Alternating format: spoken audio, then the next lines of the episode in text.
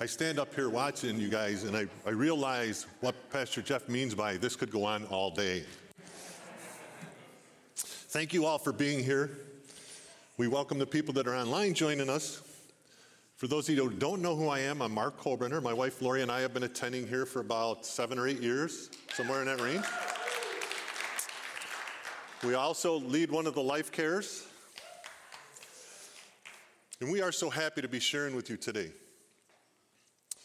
What a week at RLC. Wednesday morning prayer.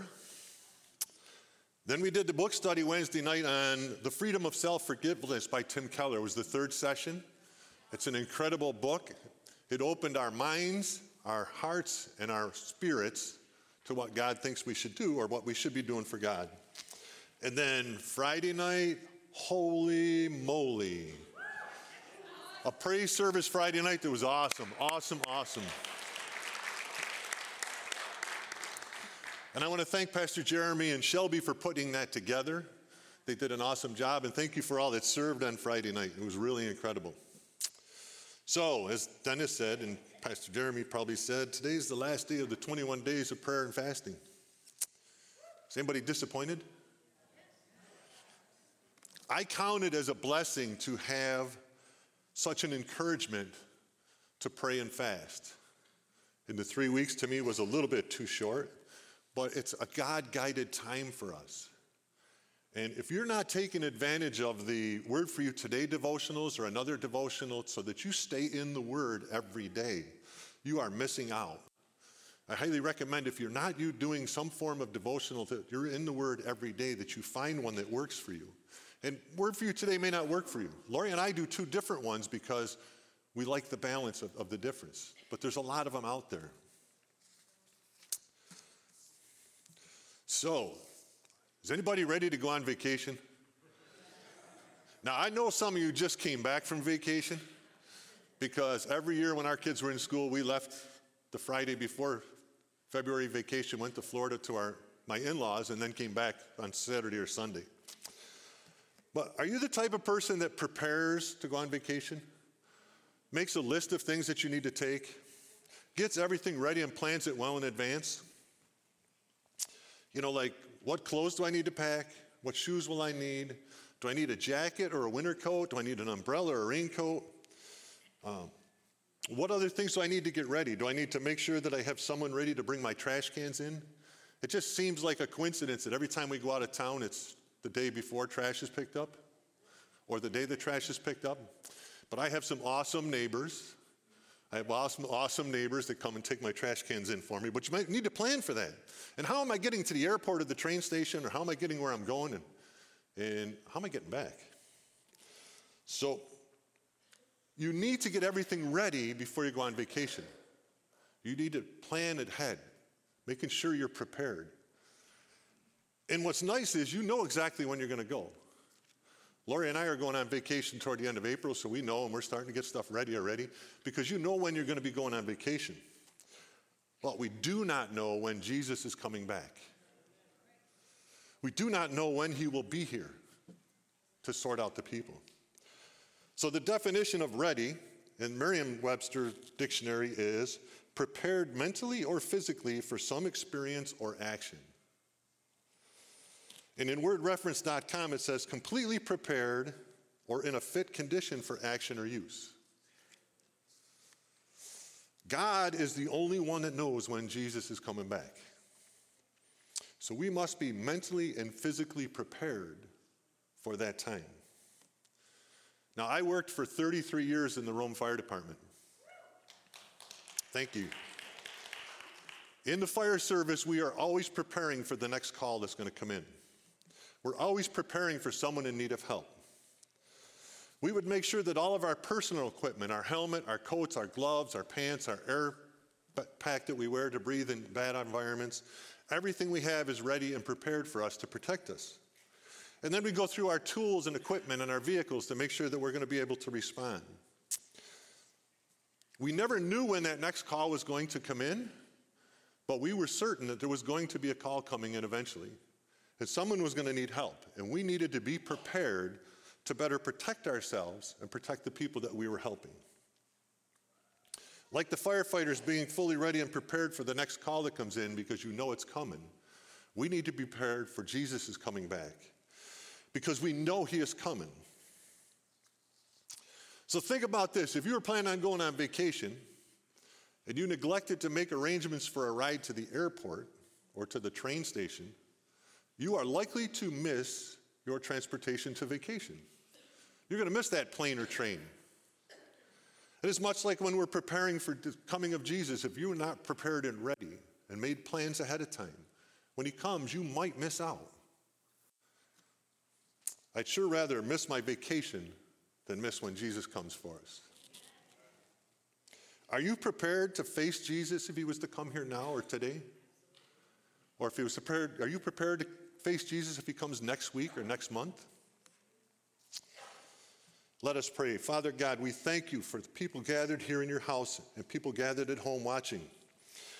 We thank you that you are with us because we know that when two or more are gathered, you are there.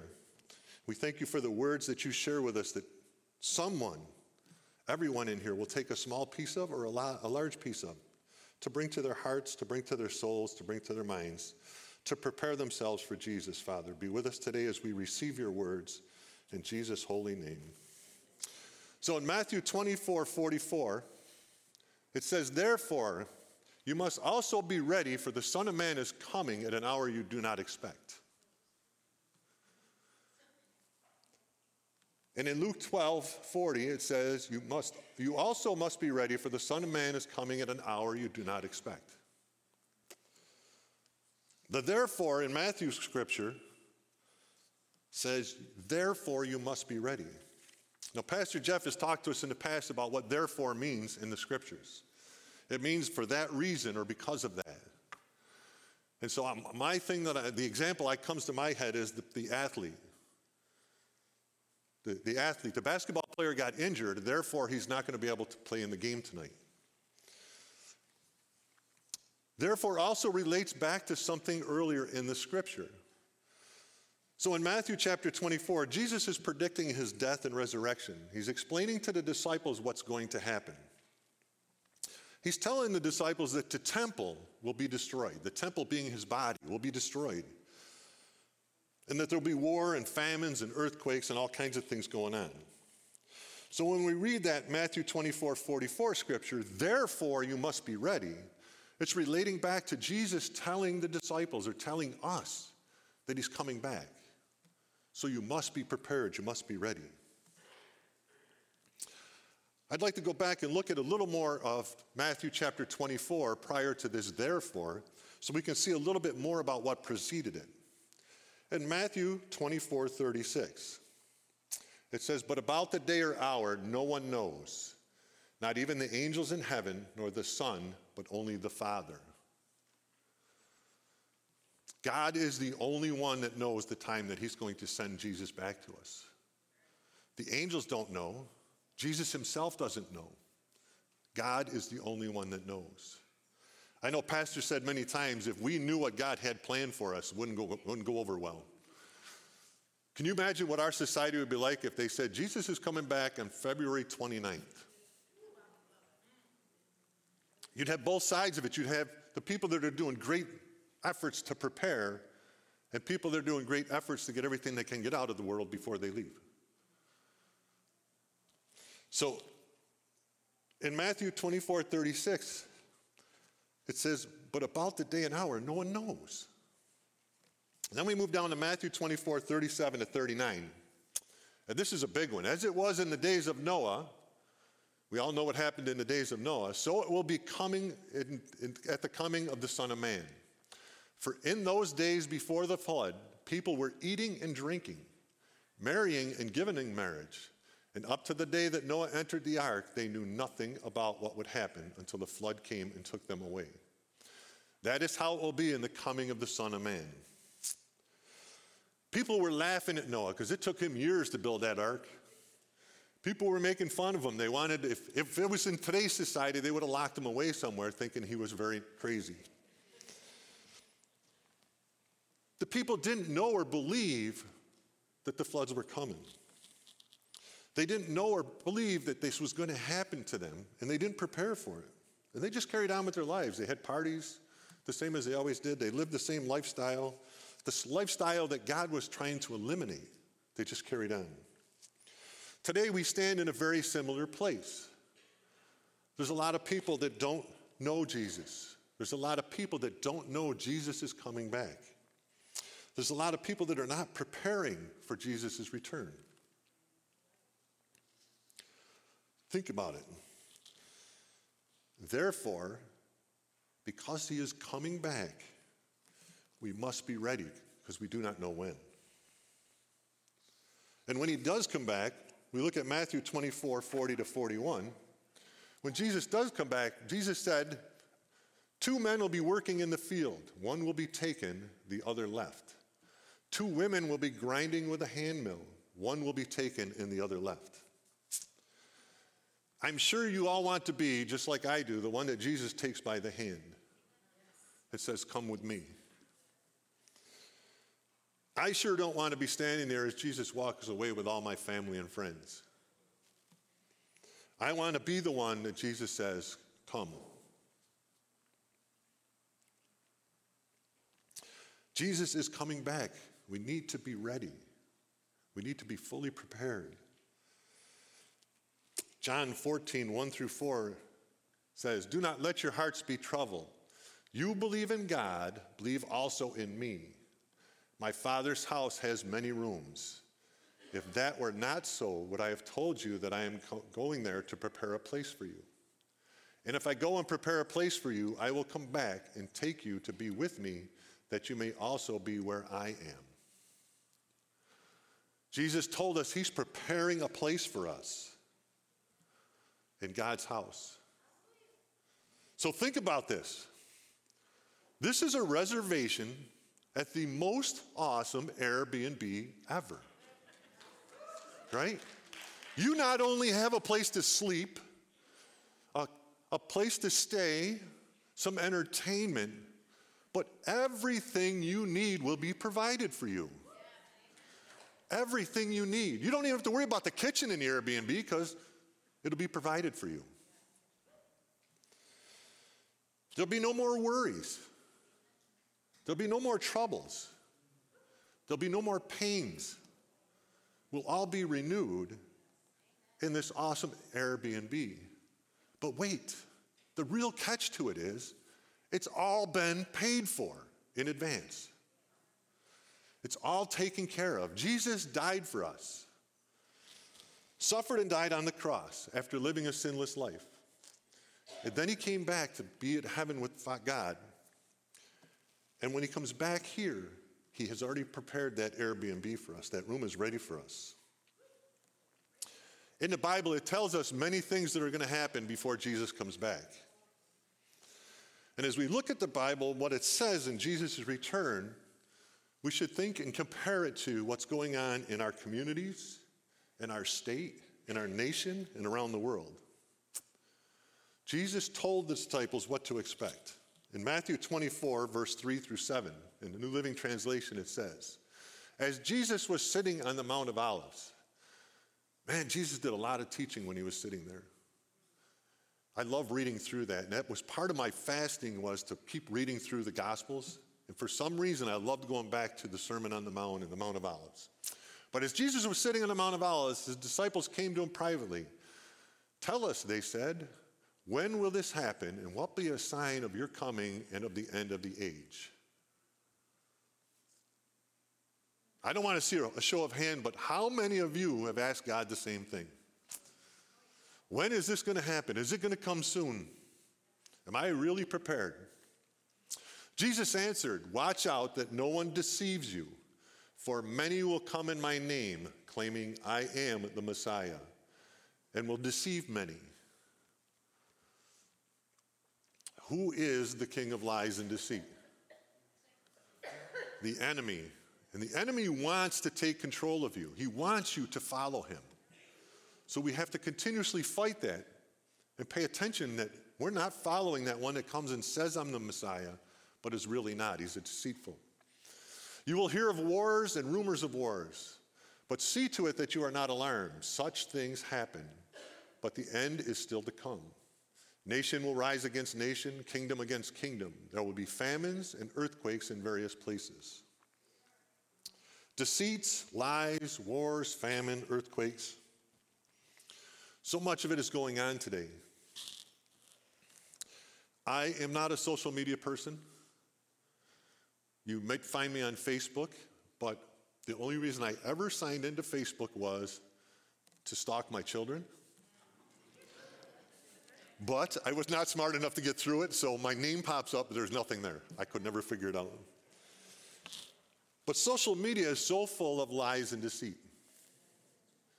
So full of lies and deceits. I, I get these pop ups. I like, I still follow a lot of the fire service stuff, but every once in a while, one of those pop ups comes up that's not fire service related. But did you know that the castle at the Magic Kingdom burned to the ground?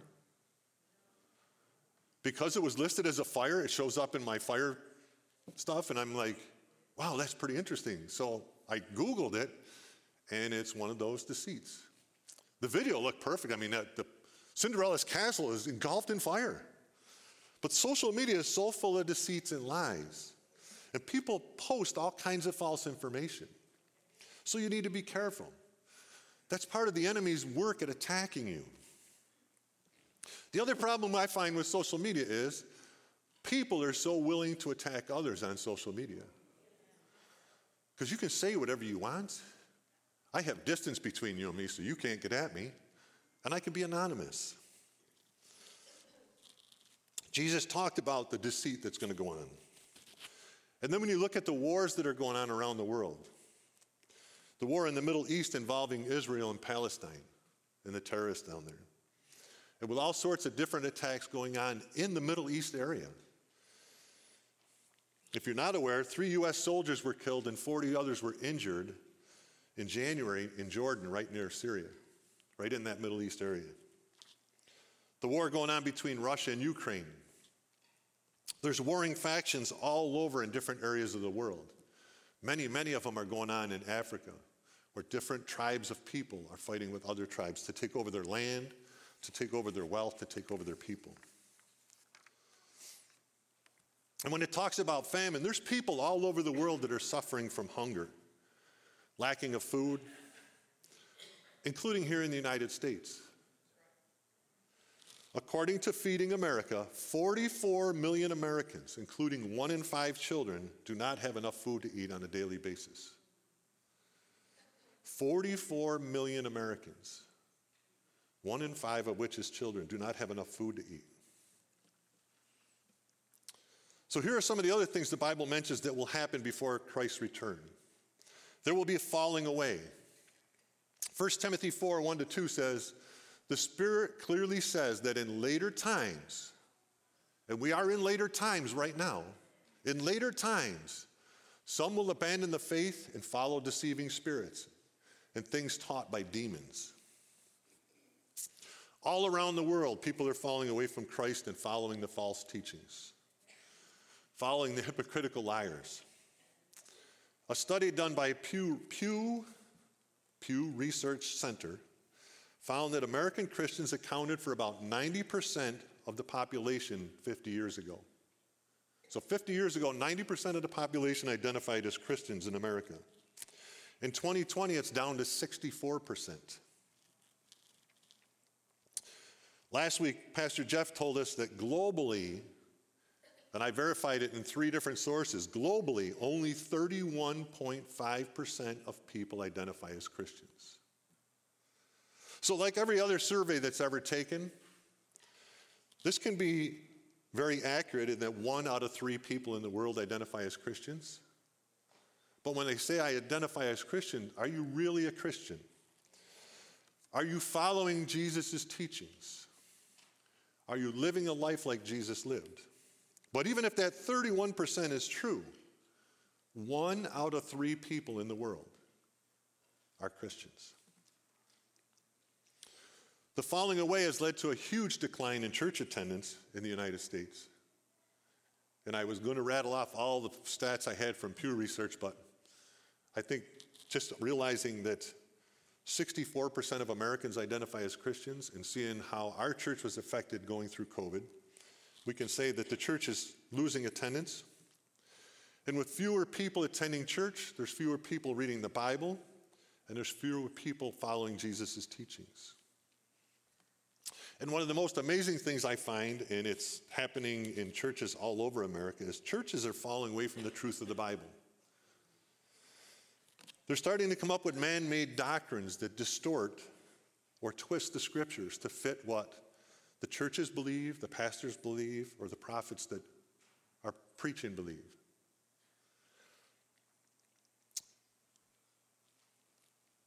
Again, the enemy wants to control everything in our life. In any way he can get into us, he will. People today are worshiping so many different idols. One of the things I see in our society that is what I would consider being driven by idols is the um, people that are driven by wealth, by possessions, and by power. And if you don't think possessions are an issue, as you drive around in the next few days, look at how many storage units there are and how fast they're building them. People have so many possessions, they're renting space to put their stuff in.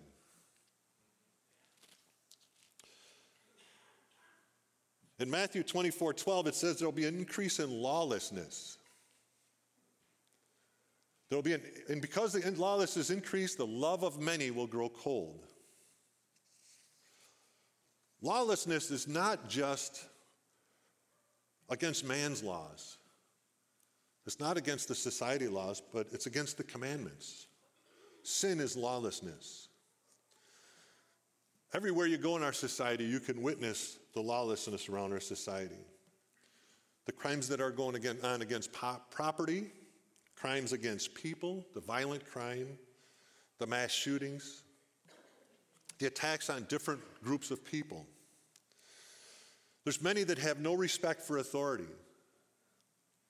There's people around them and other people's, I'm sorry, they have no respect for authority, they have no respect for other people's properties, they have no respect for the people around them, or even for human life. And the Bible says, along with the lawlessness, love of many will grow cold.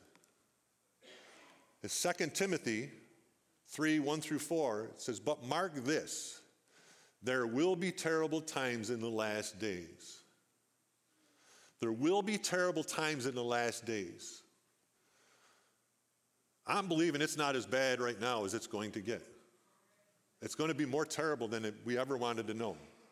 People will be lovers of themselves, lovers of money, boastful, proud, abusive, disobedient to their parents, ungrateful, unholy, without love, unforgiving, slanderous, without self control brutal, not lovers of the good, treacherous, rash, conceited, love, lovers of pleasure rather than lovers of God. That's a pretty all inclusive list of a lot of what we see in the news today. Lovers of themselves and lovers of money. Again, the storage units all over the place. Boastful, proud, and abusive.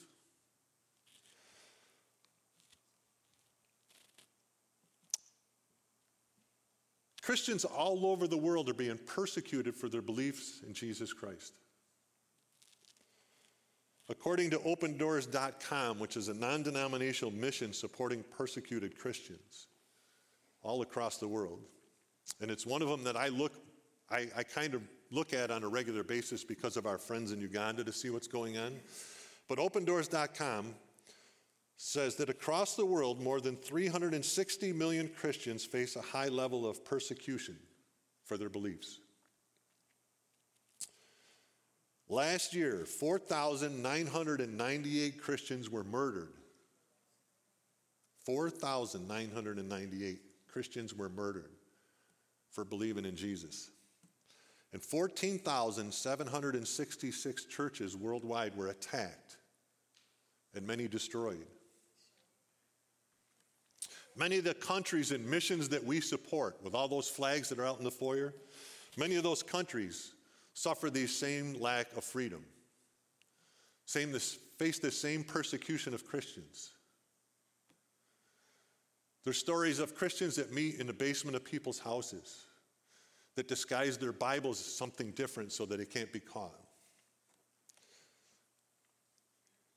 So, how do we as Americans feel about our freedoms? We can worship anywhere, anytime, and any God that we want.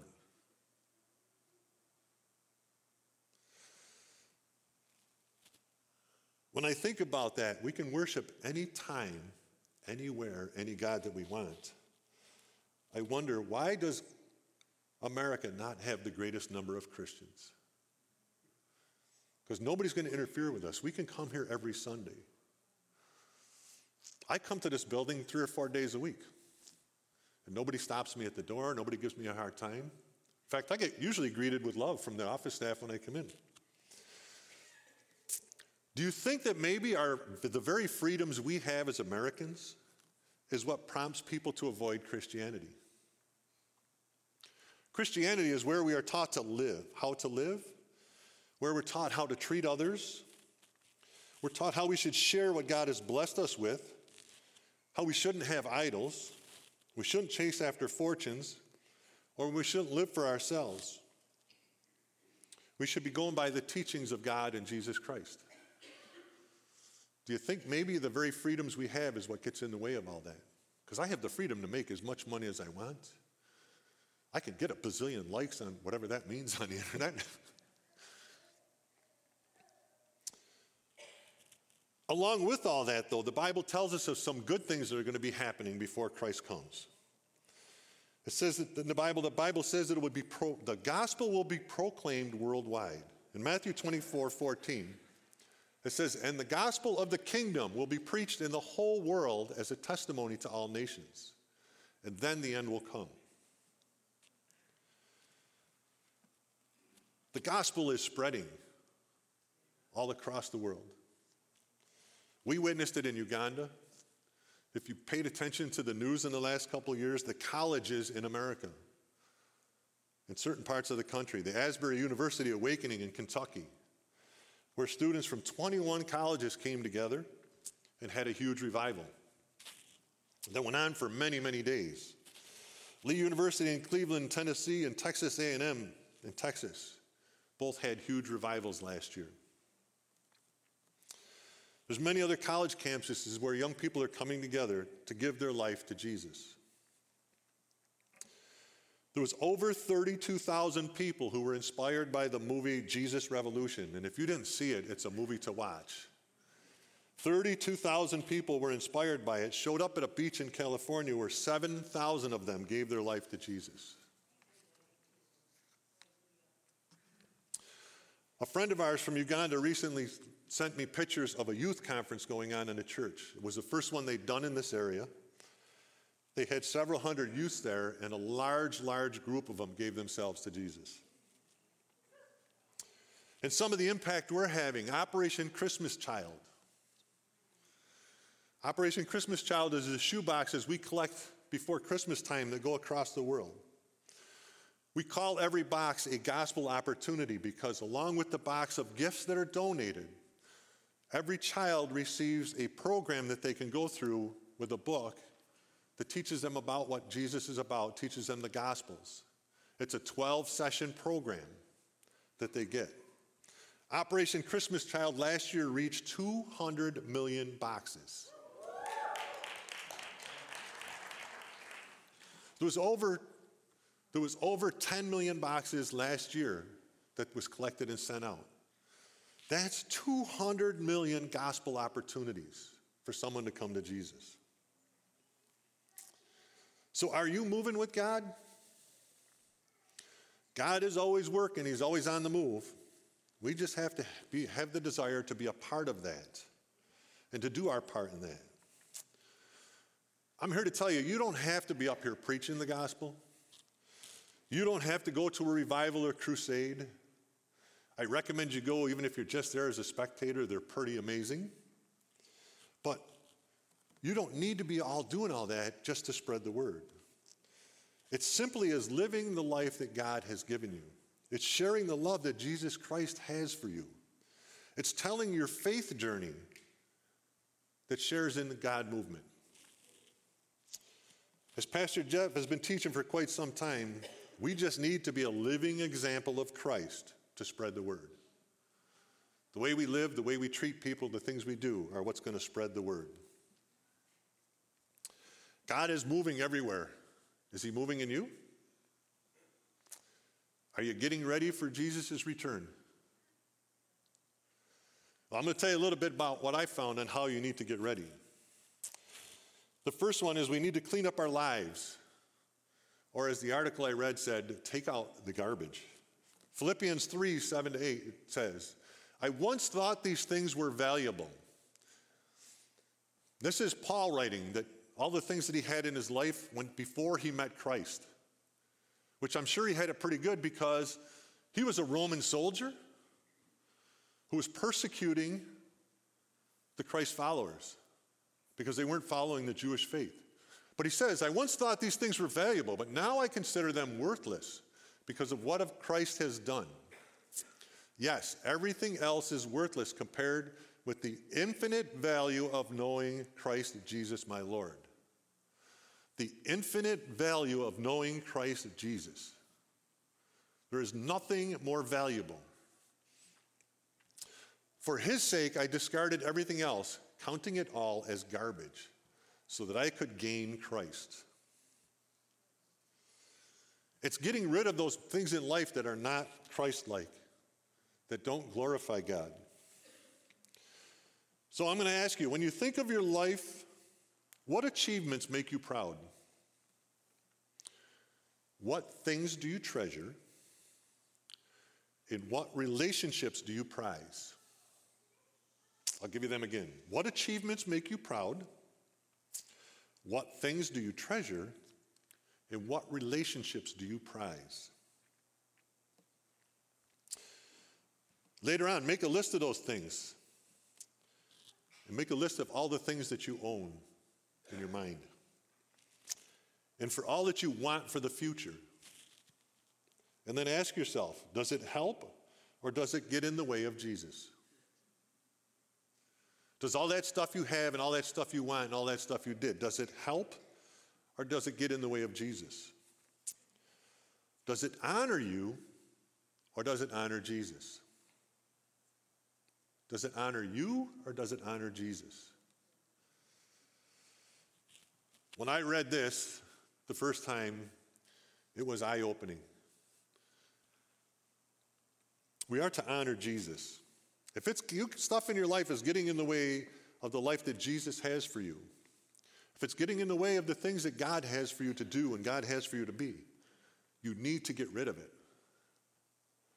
If it doesn't move you closer to Jesus, Toss it out with the trash. None of it will ever be able to make you right with God. None of that trash will ever make you right with God. We need to remain close to Christ. And as we get closer and closer to Christ's return, we need to be closer to Him. We're much closer today than we were yesterday to Jesus coming back. And we'll be another step closer tomorrow.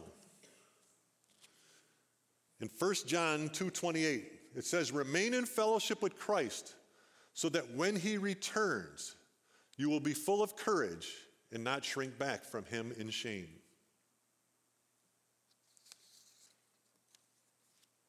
Remain in fellowship with Christ, so that when he returns, you will be full of courage and not shrink back from him in shame.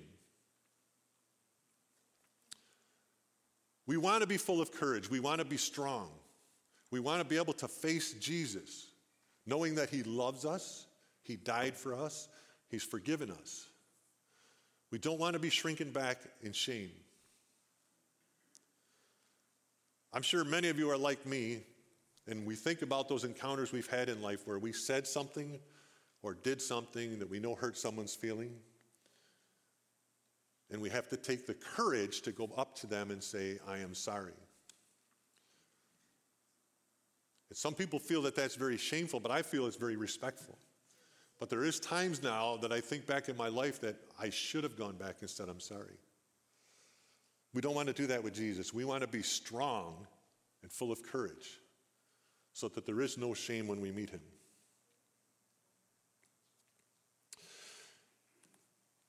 Our courage and closeness comes from being in the Word and studying the Word. Our courage and closeness comes from fellowshipping with brothers and sisters in Christ.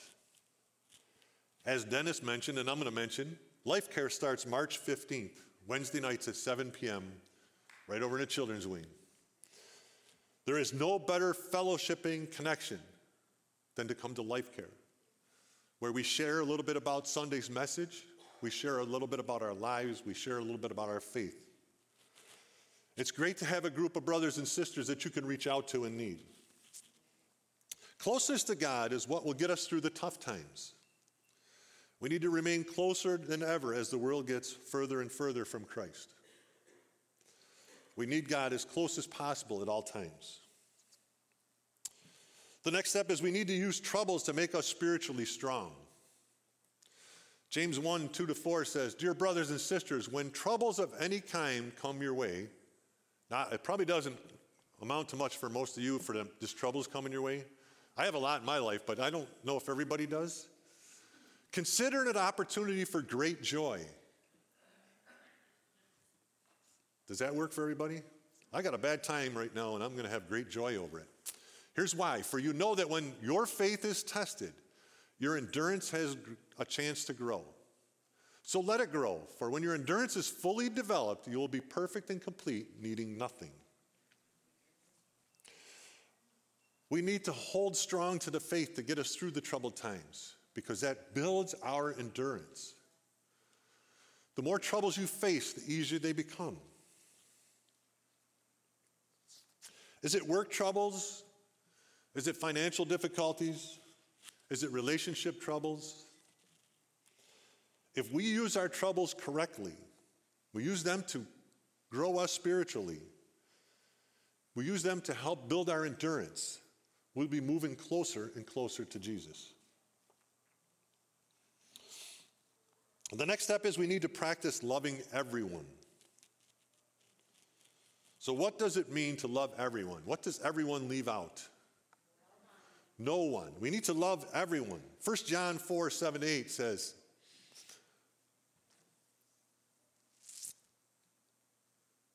Do you have that slide? 1 John 4 7 8 says, Dear friends, let us continue to love one another, for love comes from God. Anyone who loves is a child of God and knows God, but anyone who does not love does not know God, for God is love. It is important today more than ever that we are more loving because society is less loving. Society is more bitter, society is more polarized. As we prepare for the return of Jesus, we need to become more loving so that people see the love in our eyes, see the love in our actions. We must refuse to look down on people that are different from us. We must refuse to look down on people that have different views from us. We must refuse to look down on people who have different lifestyles from us. We need to consider that everyone is a child of God whether they want to be or not. Everyone is a child of God. And most importantly, everyone is someone that Jesus died for. Jesus didn't, didn't die on the cross just for us because we come to church. Jesus died for everyone. We must love others as God loves us. And we must invest in the bank of heaven. I'm not saying we need to send our money to heaven. But we need to invest what talents is, what talents, what time, and what treasures God has given us to benefit others. Investing in heaven is investing the blessings that God has given you to increase his kingdom. From the richest of us to the poorest of us, we can all make investments in he- heaven by simply taking advantage of what God has given us and showing the love of Jesus.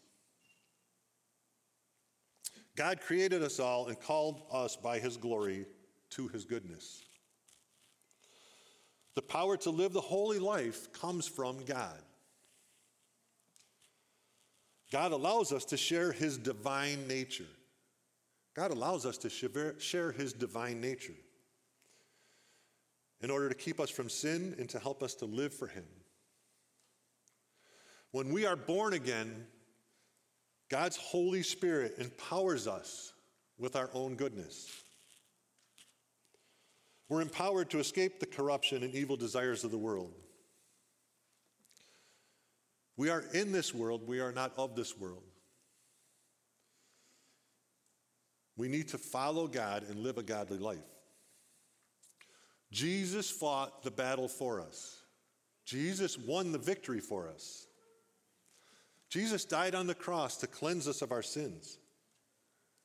Jesus went to heaven to build us a house, to build us a room, to have place for us to stay. He's coming back to take us to that home, but we don't know when. 2 Peter 3:15 It says, "And remember, the Lord's patience gives more people time to be saved." The Lord's patience gives people more time to be saved. Maybe that's why Jesus hasn't come yet. God is having patience so we can work on making more people believe in Jesus leading more people to Jesus so that more people, less than one in three, less than one in two, that both people in the field, that both women at the mill will go to see Jesus. We can share the love and peace of God with anybody we know. And we all need to be prepared for Jesus' return. We need those around us to be prepared, and we need to help those around us to prepare. God is coming, Jesus is coming back. God is sending him back to us at a date that we don't know. But as you've heard over and over, that day is getting closer and closer. Just as you would be ready for vacation, or like the firefighters preparing for that next call, you need to get yourself ready for the Son of Man is coming back. I found this amazing article, the statement in an article regarding what it means to be ready for Jesus' return. This is what it means to be ready for Jesus' coming back. Above all, it means to come to faith in Him, to believe in Jesus as one's Lord and Savior, to receive and live His forgiveness and the gift of eternal life. No one is ready for Jesus' return who has not received Jesus as Savior. One more time. Above all, it means to come to faith in Jesus. To believe is to believe as Jesus as one's Lord Savior. To receive and live in his forgiveness and the gift of eternal life.